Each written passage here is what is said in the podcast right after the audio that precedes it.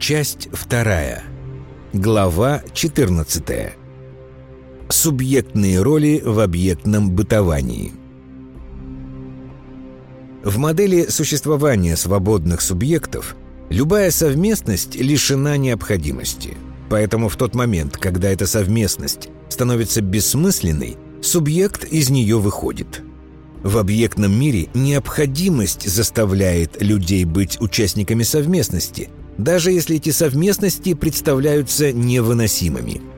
Студент вынужден посещать лекции деспотичного и капризного профессора. Нанятый на работу человек вынужден терпеть нежное обращение с собой начальников, потому что должен зарабатывать для себя и своих близких. Партнеры вынуждены выносить особенности яркой незаурядности друг друга. Этот список можно продолжить, но общее в этих и прочих примерах это действие необходимости, которое ограничивает свободу человека и заставляет его испытывать вынужденные переживания. Необходимость, присущая объектному существованию человека, является причиной принуждения к совместности, в которой человек испытывает не только радость взаимной расположенности и взаимной симпатии.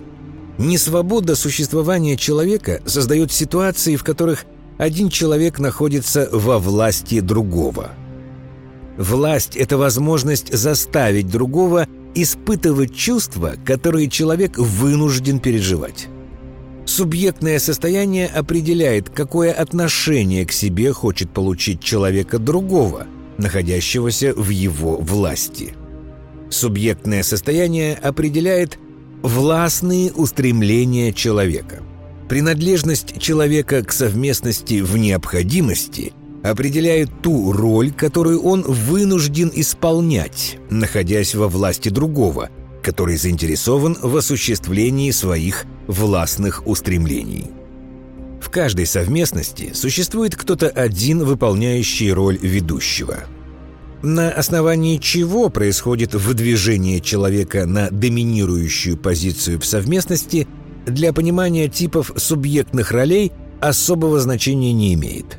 Связано ли это с наличием харизматических качеств или с чем-то еще, неважно. В любом случае выбор в необходимости определяется необходимостью.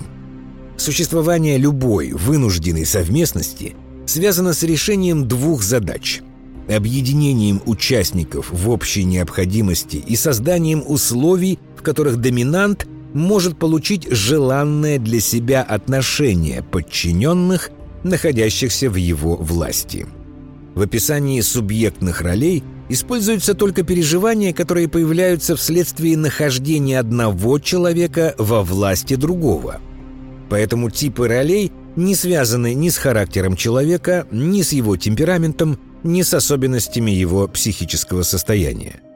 При описании субъектных ролей – Существенным является не содержание смысла совместности во взаимной необходимости, а переживания участников совместности, которые возникают вследствие вынужденного подчинения одного человека воле другого, от власти которого он зависит. Субъектные роли определяются самым общим отношением человека к существованию другого, отношением к его праву на свободу. Поэтому субъектные роли и связанные с ними переживания в равной мере относятся и к контексту личного существования человека, и к контексту его профессиональных или общественных интересов. Субъектные роли определяются субъектными состояниями доминанта и его подчиненного.